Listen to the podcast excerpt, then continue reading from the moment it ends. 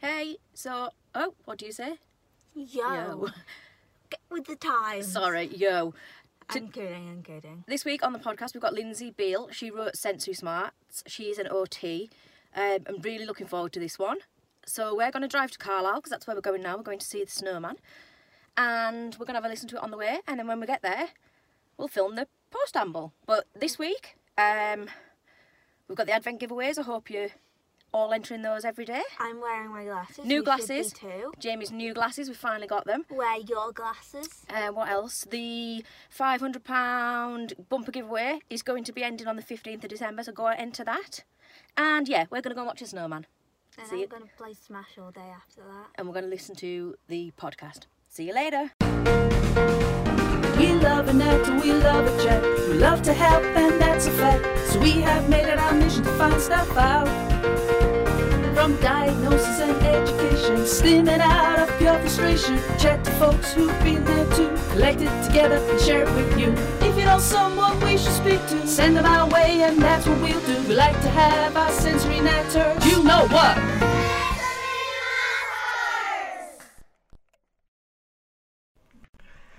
Right, hello everybody. It's Jenny back again uh, with this week's show, and today I'm very lucky to be talking to Lindsey Biel. Hi, Lindsey.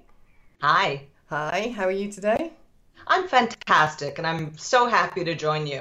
Thank you very much. So, Lindsey Biel, many of you will know anyway, you'll have heard her name, you may even have read her books, but she's got a wonderful website called sensorysmarts.com. And the main thing we're going to be talking about today is the recently third edition of Raising a Sensory Smart Child, which you co wrote with Nancy Peske. Um, and I was very impressed to see a forward by Temple Grandin, so we can go into all of that. So I got a little um, preview of it a, a month or two ago before it went out there, didn't I? You sent me a, a, a little preview of it, so I've had a, a good look at that. So there's lots to talk about. Um, now, if you uh, want to follow Lindsey, then you can find her on Facebook on Raising a Sensory Smart Child or Children, and um, your other one is Sensory Processing Challenges. Challenges. That's right. So you can find her there. So let's start at the beginning. You're you're an occupational therapist by trade. I am, I am, but I didn't start there.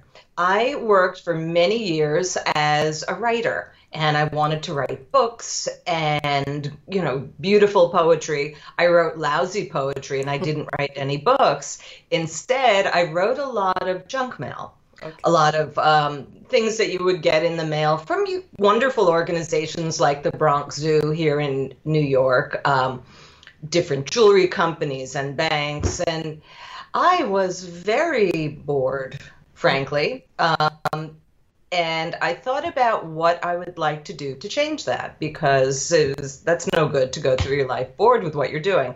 And um, I hired an occupational therapy student to help my stepson with his math because I couldn't. He was in fourth grade. It was beyond me by then.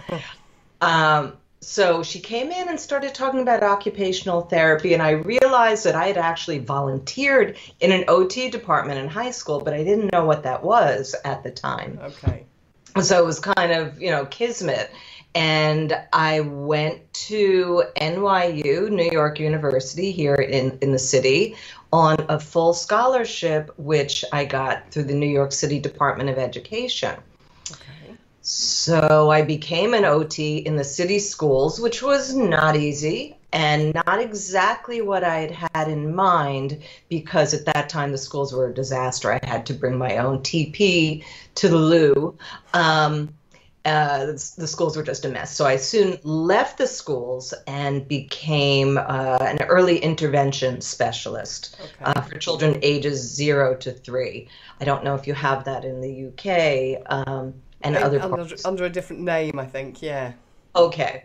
So the mother of a child that I was working with as he, what we call aged out at age three, um, she had been working as a writer, Nancy Peske, uh, for her, her entire career. And she said, well, we should write a book together. And I thought, oh my gosh, I'm going to, you know, things are coming around full circle. And indeed, by becoming an occupational therapist, I've now written two books and many, many uh, magazine articles. and so on. So, a take home for everybody who's listening today is like you think you're going to do one thing, you're moving in one direction, and then you totally turned around and you never know where you're going to end up. And it's always the the path is always um, beautiful and brings you to some pretty incredible places where you may not realize that you could actually travel that path well. Um, I'm the kind of person where if I get an idea, like writing a book, your first book is a huge project, of course. And I'm the kind of person where I have to visualize the end product. Mm-hmm. So, you know, when I work with a child now, I think, where is this child going to be in 5, 10, 15, 20 years? And that helps me to figure out the steps Yeah. to get the child there. So I envision the book itself. What what would the cover look like? Um, who would write the foreword? And of course, the person that came to mind is Temple Grandin because she was indeed so uh, important in in teaching me about sensory issues and people with autism and what it means to help and understand people um, who who experience the world differently. Yeah. So at that time, you could Google her name and her email would come up. You can't do that anymore. No. Um, she's become a bit of a rock star, hasn't Yeah, she? she has.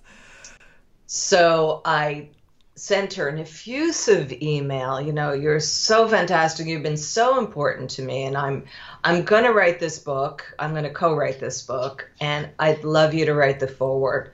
And sent, pressed go, and 20 minutes later the phone rang, and it was Temple Grandin Brilliant. saying, yeah, saying, okay, I'll do it, but first you got to write the book. And Yeah. I was like, oh, oh, sequential, logical, you know, this makes sense. And, and so we did. So now it's in the third edition. Wow. Uh, and this is what the third edition looks like. And the first edition came out in 2005, the second edition in 2009. For for this new edition, uh, we wrote a new chapter on helping kids um, with sensory issues use technology in a responsible way. Uh, I rewrote the chapter on autism, reflecting the new thinking and the new science. Um, there's a lot of new material. So, you know, you start in one place and you end up somewhere totally different, including being here with you today. Yeah, don't you just absolutely. Never know. Um, so, so what is it that you know? You went and did the early intervention thing, and you met Nancy. So, what what was it that? There's all kinds of routes you could have gone, but you were clearly attracted to the sensory side of things. What was it that grabbed your interest in that? To be honest, I went into occu- occupational therapy to work with people with mental health issues. That was my idea because I thought a, a bit about becoming a psychotherapist um, or even possibly a psychiatrist. And I said, you know, I really need, I'm a person that needs more um, immediate practical, not, not that those other therapies are not essential and Yeah. fantastic. It's just it was a better fit for me to become an OT. So there I was working in the schools because that was part of the deal. Yeah. Uh, the school system would pay for my tuition uh, in exchange for working for them for a few years. And I loved working with a range of children with physical disabilities, with learning differences, um, with autism, you know, different places on the autism spectrum. And what I kept noticing, what cut across all of these different types of kids and different issues were were these sensory processing difficulties. And it really reminded me of my childhood sitting in a classroom under fluorescent lighting and really having a very hard time yeah. and being uncomfortable in my clothing. I, I just I could relate to it Yeah. so much. And I I could I became very good at picking up what was going on with kids. I mean, I, I learned how to, you know, more scientifically assess it in, in a more objective way, but Yeah. there was just an understanding, like an innate understanding of what these kids were going through. So more and more, um, the sensory processing skills underlie everything that our kids do um, and, and how they learn. And if there's any difficulty with that, we have to deal with that before we can help with learning, higher level learning. Um, you know, we have to do them simultaneously, Yeah. of course, but um, that that's why I really wanted to focus on sensory processing. Okay, because I know. uh, I mean, it's. I lo- love the fact in the title of the book. It's the you've got sens- raising sensory smart children, and then from what I've read, um, Nancy's son Cole, um, she says that he got kind of his sensory smarts. So basically, strategies, I suppose, for coping with the world. Is that where the title came from? It came from sensory smarts, really has to do with teaching parents, teaching children, um, teaching teachers, and teaching therapists as well Yeah. to really understand how your sensory system functions and um, how to thrive in our sensory world. Yeah. And having those, like, kind of like street smarts, Yeah. having the sensory smarts to be like, you know, that's a problem for me. I have these tools, I have these strategies, uh, and I can use them in a socially acceptable way. Yeah, yeah, okay, that makes sense.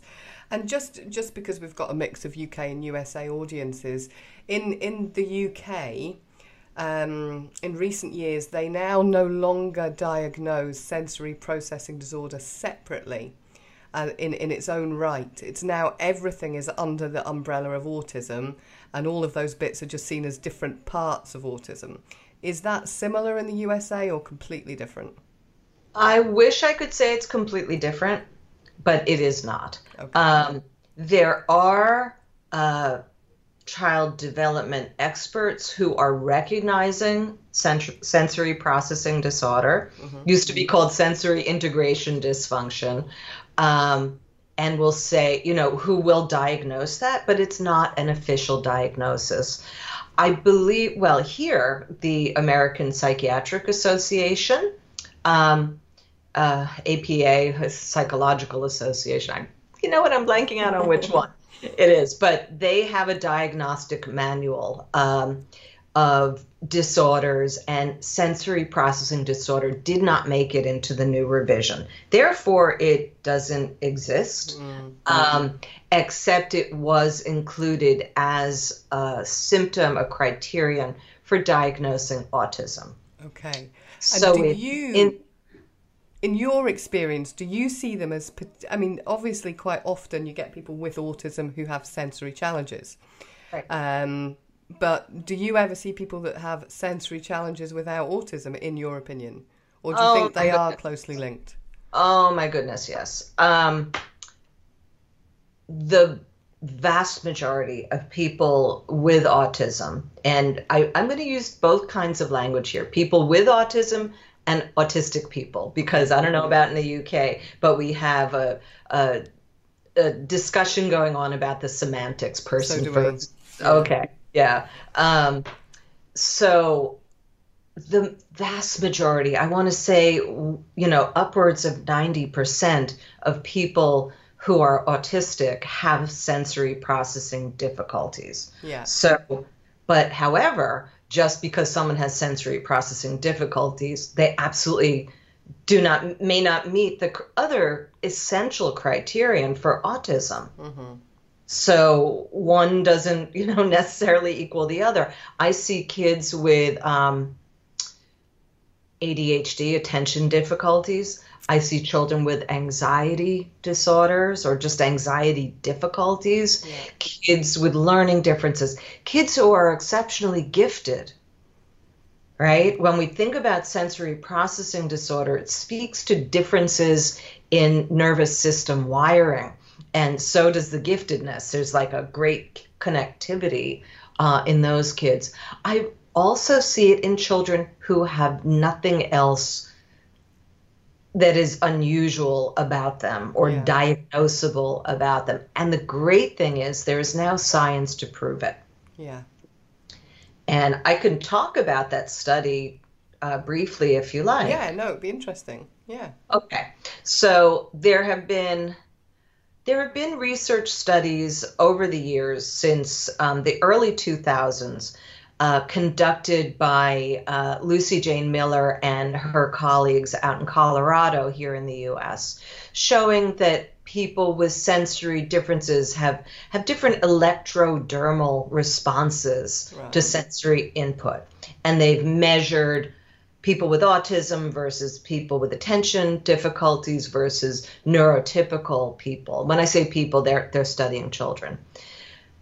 These are occupational therapists, uh, you know, and researchers who have found this, and the data has been apparently unconvincing. But there's some research that's happening out of the University of Southern California.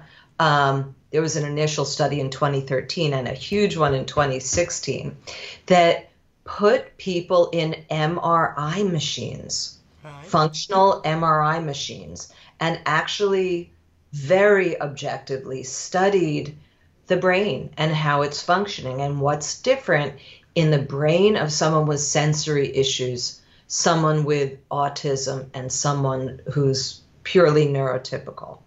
And what they found was that people with sensory issues have a different rate, and this gets technical, but don't be afraid. Okay. Um, a different rate of diffusion of water molec- molecules in the back of the brain. right. So that difference that speaks that indicates different functioning in the back of the brain. Okay. And that's the part of the brain where people are um, processing a, most of the sensory input Yeah. that comes in. So people with diagnosed with sensory issues, I can't remember the exact um, con- confirming rate, but the researchers could. It was a double-blind study, of course, Yeah. as any decent research is, and they were able to say that person has sensory processing challenges above 90% with above 90% accuracy. Wow. Interesting, right? Yeah. Now, you might think, well, what about people with attention disorders, right? Yeah. Is you know, sometimes we think, oh, he's bouncing off the walls. It's it's not sensory seeking. It's it's ADHD. It's ADD. They found a set of children who had different rates of water diffusion in the front of their brains. wow. So that's pretty objective structural Yeah. evidence that there's some there's something very real going on. So I do anticipate a time coming where sensory processing disorder becomes a diagnosable disorder. Now that there's this hard, indisputable evidence coming out. Yeah, absolutely. Because at the moment, it feels like the system slightly lets those people down. Oh, yeah. Yeah, because you, you, you're just put in one camp, I suppose. And it's not the full picture of where they are. Right. And I don't know if you have the same thing happening. Sometimes the evaluators will say, you know, let's just put the autism label on it mm-hmm. so you can get the services you need. Yeah. Right? Yeah. And, and like, okay. And that's hard because there are people who are autistic that need those services and they're not the same services that are required.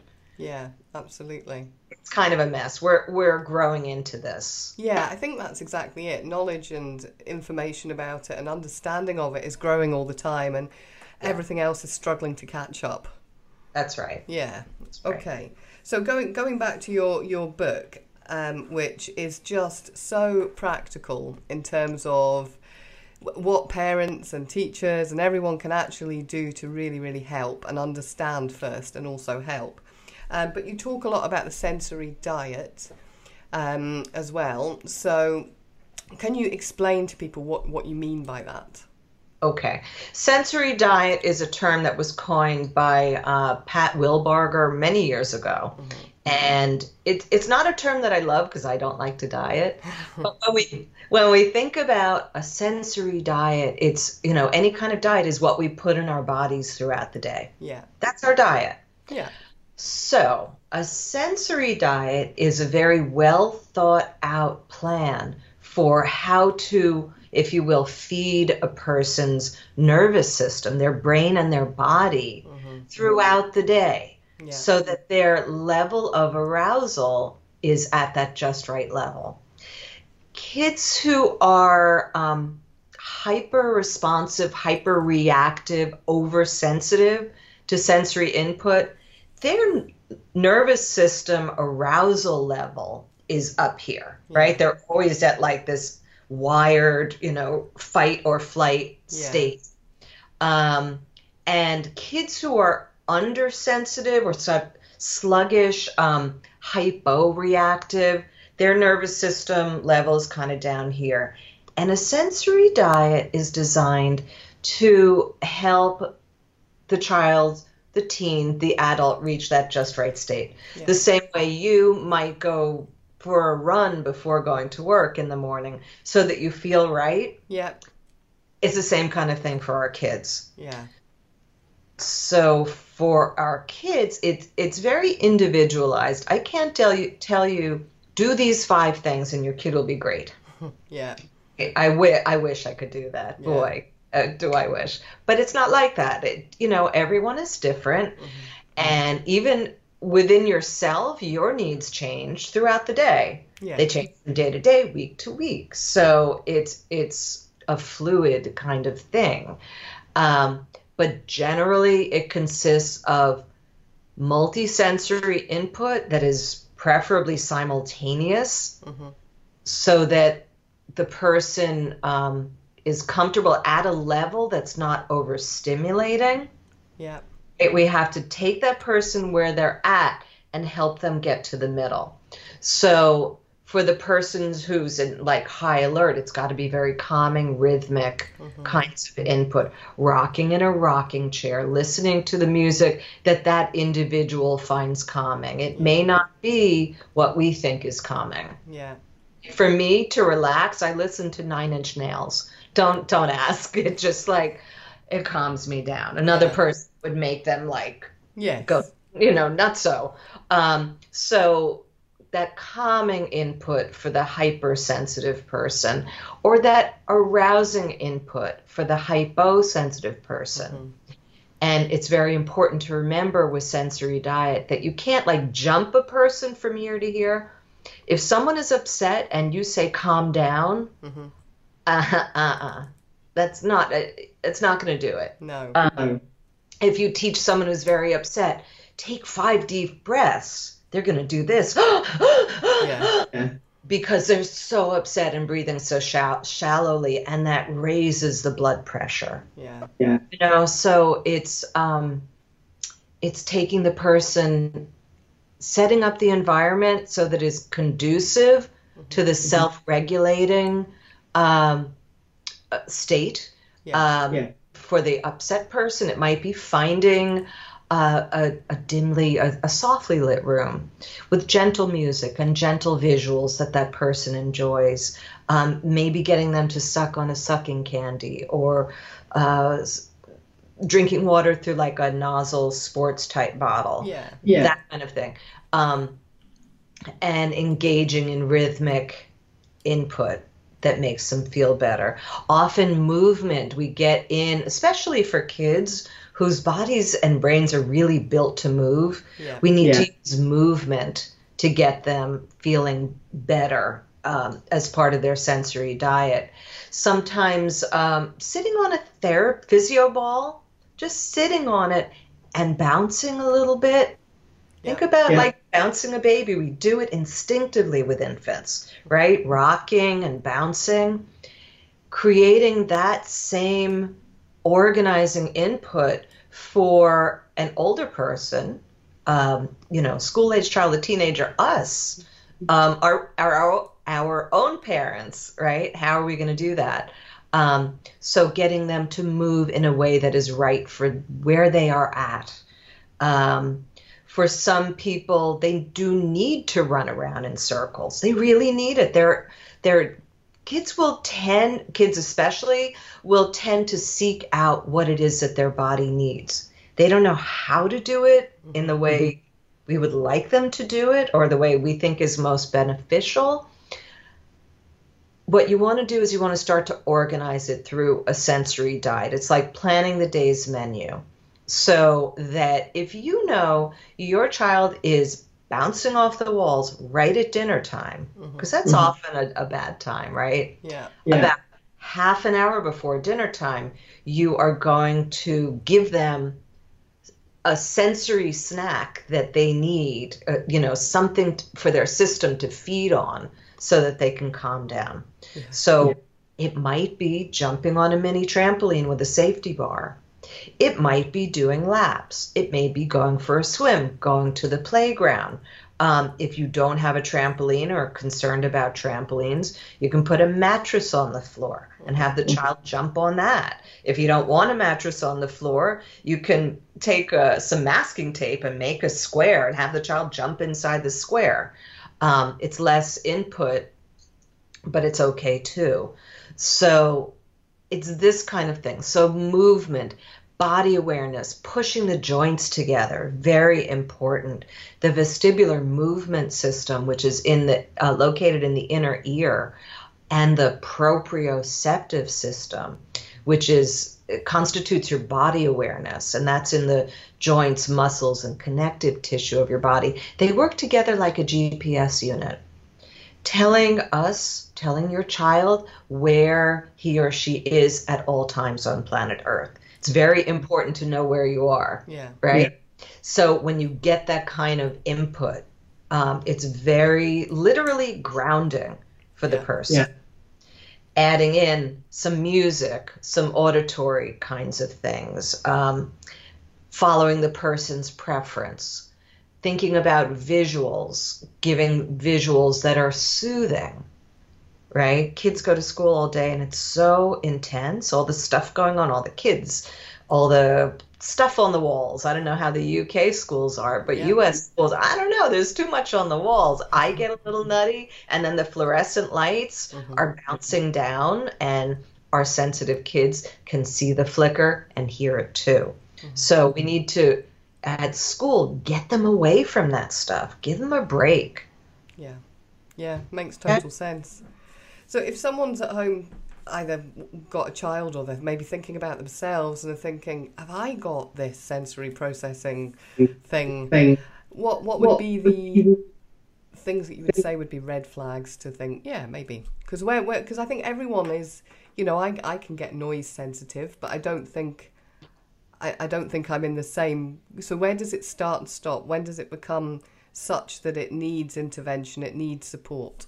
Right. It's very much a matter of degree. And you're right we all have these things. All children have these things. They have like these little quirks. Yeah. toddlers become um, some more selective eaters somewhere around age two and a half 3 uh, it's like i don't like that. I like this. I don't want this. You know they, the terrible twos Yeah. or the terrific twos depending on how you see them. Um, we all have them and it's it's part of all of this stuff is just part of being human Yeah. it's a matter of degree so there's a big difference between your sensory preference and intolerance and something that would prevent you from doing what you need to be doing Yeah. right? So interfering with learning, interfering with working, if you're a child, interfering with playing, interfering with following the basic rules and um, responsibilities of, of being a member of your household and your classroom and your larger community. Yeah. When it starts to be that that, Mhm. then you know you need to get some help. Yeah, that makes sense. Um, can you give me an example of someone that you've worked with who has been in a real struggling place and and how you've changed that for them with, with the work that you do or the strategies that you've provided? Like one of your great success stories. Okay, I have so many. I'm sure you do. Um, and I, I've been doing this. I graduated. Uh, I was graduated from NYU um, in 1999. So there have been a lot of kids since then. Um, it's hard, you know, and I want your your listeners, uh, watchers, to be able to see who I'm talking about. So I'm gonna I'm gonna talk about Victoria. Okay. Victoria was um, adopted from overseas when she was very little. She came from Russia and she came here and she was so she had been living in a institutional setting where she didn't get the sensory input that her brain and her body needed to feel comfortable and and grounded on planet earth so she gets pulled out of this rather unpleasant orphanage setting and brought to New York City with the most wonderful mother who of course you know put her in this deluxe stroller and dressed her up so beautifully and took her out and bought her balloons and it was just wonderful. And oh my gosh it was a disaster because her body her nervous system just she couldn't take it. Mm-hmm. The feeling of wind on her arms on her skin freaked her out. Um, it was just like she never had it before. She was just not able to process that input. And um, that that's just one of the things. I mean she used to rock herself almost violently to sleep. She needed that much input. She was just she was she she would say it herself. She was just so uncomfortable in her body. Um, and i worked with her through first through early intervention and then privately and um, they moved out of the city at one point. And uh, so I, I didn't continue to see her regularly but we are still in touch. She's now in her second year of college uh, four-year college. And this child who would race up and down the hall before our session i'd be like okay go run and she would you know do wind sprints up and down the hall. Her pt and i would look at her toe walking as well and racing and think she needs to become a runner. Right? And so we gave her a huge amount of vestibular input and um, you know lots of tactile input and you know every trick in my book um, the physical therapist as well um, and victoria went to college on a scholarship as an expert uh, equestrian Wow. scholar. she's an incredible she's a award winning rider and she's going to college to become an animal a, a horse i'm blanking out on the name but to work with horses um, not as a veterinarian but um, I'm, I'm blanking out on the name of what it is um, so people can actually go to my website and look at Fox Health News, and they can see Victoria and hear from her herself, uh, as well as from more from me. But mostly it's about her and her mom and the journey that they've taken. And I think she's one of my truly great success stories. And I'm so thrilled when people keep in touch, Yeah, I bet. That's brilliant. call me college, like I remember you. You did this for me. It's so cool. Yeah, I bet. So, so going back to what you said at the beginning about um, your your previous job and feeling bored writing for these things for the um, spam mail, it's not like that now, is it? No, it's not. it's not. Busy and happy and enjoying it by the sounds of it. Yeah. Oh yeah. Very rewarding. Um, okay, so I've just got a couple of things before we finish up, and I'll let you get on because I know you've got really busy today. Um, first thing is, I know because I've kind of looked at your book. Um, why should people buy it? What's the what? What will they get from it? We wrote this book because I mean, in the metro areas, there there are a lot of occupational therapists who can work very closely with families, um, and actually, even in places like New York City, the the government has is cutting back on services um, that people get, and the more I was out and working with people and getting emails from people, um, you know, through being an occupational therapist, just our, our national network, I I learned that there's not that many sensory smart OTs in even in New York, in the U.S., in the UK. I mean, and goodness, how about other areas where they've never heard of occupational therapy? So, what I wanted to do, what we wanted to do, is create um, a resource where parents could go and learn everything they need.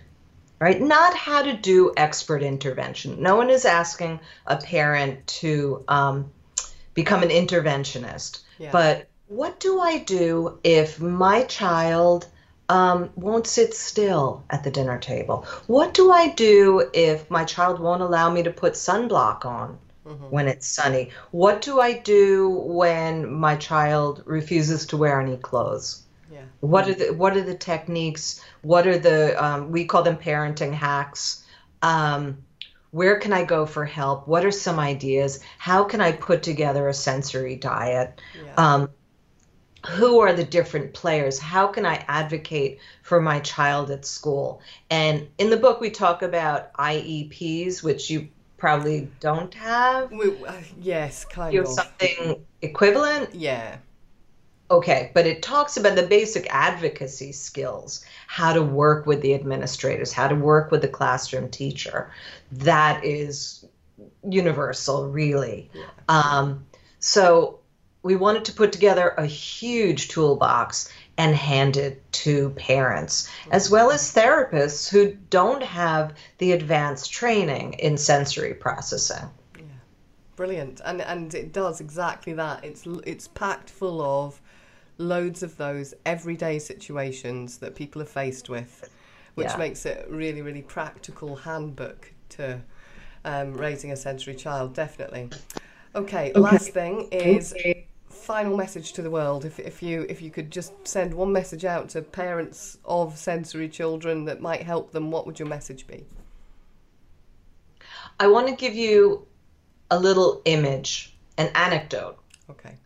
Let's say you take a paper plate and you go to a picnic mm-hmm. and you're at the picnic and you get a, a hot dog and you put it on your paper plate and you take get some chips and put that on your paper plate and you get some coleslaw and put that on your pla- paper plate. And then you say i would love some potato salad and you put that on your paper plate and the whole plate falls apart you need to figure out how much can you put on that paper plate before it's going to fall apart. And at the same time you need to have a stronger pla- paper plate. Yeah. right? I want you to think of your child's sensory system or your own if you have your own sensory issues as that paper plate. Mm-hmm. There's only so much you can put on that and you need to decide what you really need on it right? And experiment. Oh, today can can I put some potato salad on her plate today, right? And also you need to get the tools to have that stronger underlying ability to tolerate the inevitable sensory challenges that we all face out in the world. So it's it's a, a balancing game what Yeah. we're doing. Pick your battles, try to keep your sense of humor and try to be creative. Brilliant. Okay. Well, thank you very, very much, Lindsey. It's been an absolute pleasure, and I would genuinely encourage anyone to go and buy your book because it really is just an absolute Bible for, for what people need, and there it is. So There thank is. you. Yeah, yeah. Thank you Thank you so time. much for having me. Best wishes. Thank you. Yo, Wow, so what did you think of that then? um, she had a nice voice. She did, didn't she? I thought that was really good. Um, a couple of points. One, how amazing is it when somebody finds what they want to do? It's pretty much like maybe I don't Chewy. know, I'm doing it now. But it's pretty much like me and Chewigem. Um, sometimes you just fall into something, and it's just perfect. I'm falling into you. But um, what she's saying is exactly what I've said for years. It's just that she says it much better.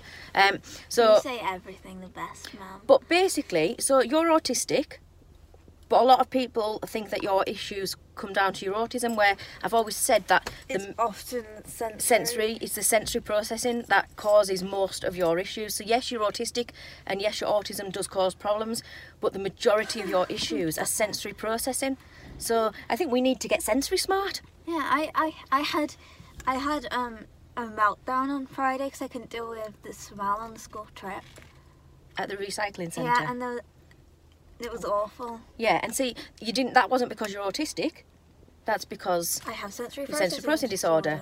Um, so yeah, Which so I mean, probably probably I probably have that because I'm autistic, but that's just getting into semantics. Yeah, yeah. So yeah, uh, uh, just love this one. Amazing. And like I say, what I've been saying for years, only much better. So now we need to get the book. Your book. So I um, don't know what that means. right, we're off to watch the snowman now. We'll see you again next week. Are you going to say bye, or are you just going to sit over there? Reverse show. Bye. Which is totally a way of saying bye. Don't don't complain and wear your glasses. You know what?